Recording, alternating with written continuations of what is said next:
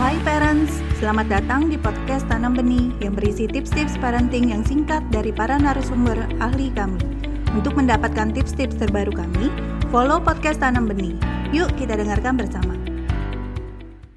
Banyak orang tua tuh berharap bahwa anaknya itu punya tanggung jawab. Anaknya itu bisa mandiri.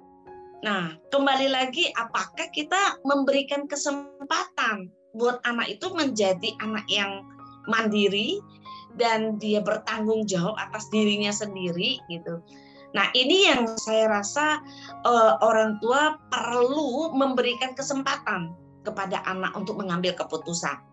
Keputusannya mau benar, keputusannya misalnya salah gitu ya. Itu tidak perlu kita melihat bahwa itu adalah sesuatu yang tidak baik gitu.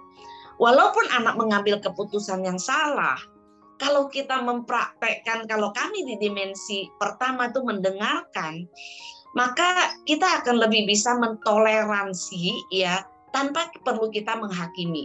Jadi anak itu merasa dia sadar gitu ya bahwa dengan kesalahan yang dia lakukan karena keputusan yang dia ambil itu bukan akhir dari segala-galanya Nah, kalau orang tua mampu melakukan itu, ya di situlah eh, anak itu akan terdidik menjadi anak yang berani mengambil keputusan dengan tanggung jawab tanggung jawabnya.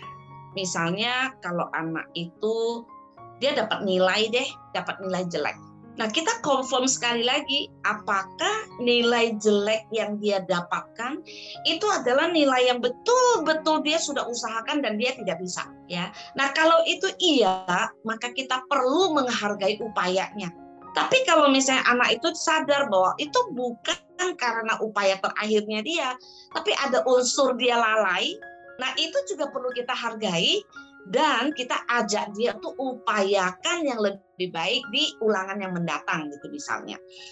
Nah, setelah dia udah upayakan hasilnya belum maksimal, nah di situlah kita perlu mengajak anak itu untuk berpikir oke okay, nextnya kita harus bagaimana? Kita harus bagaimana?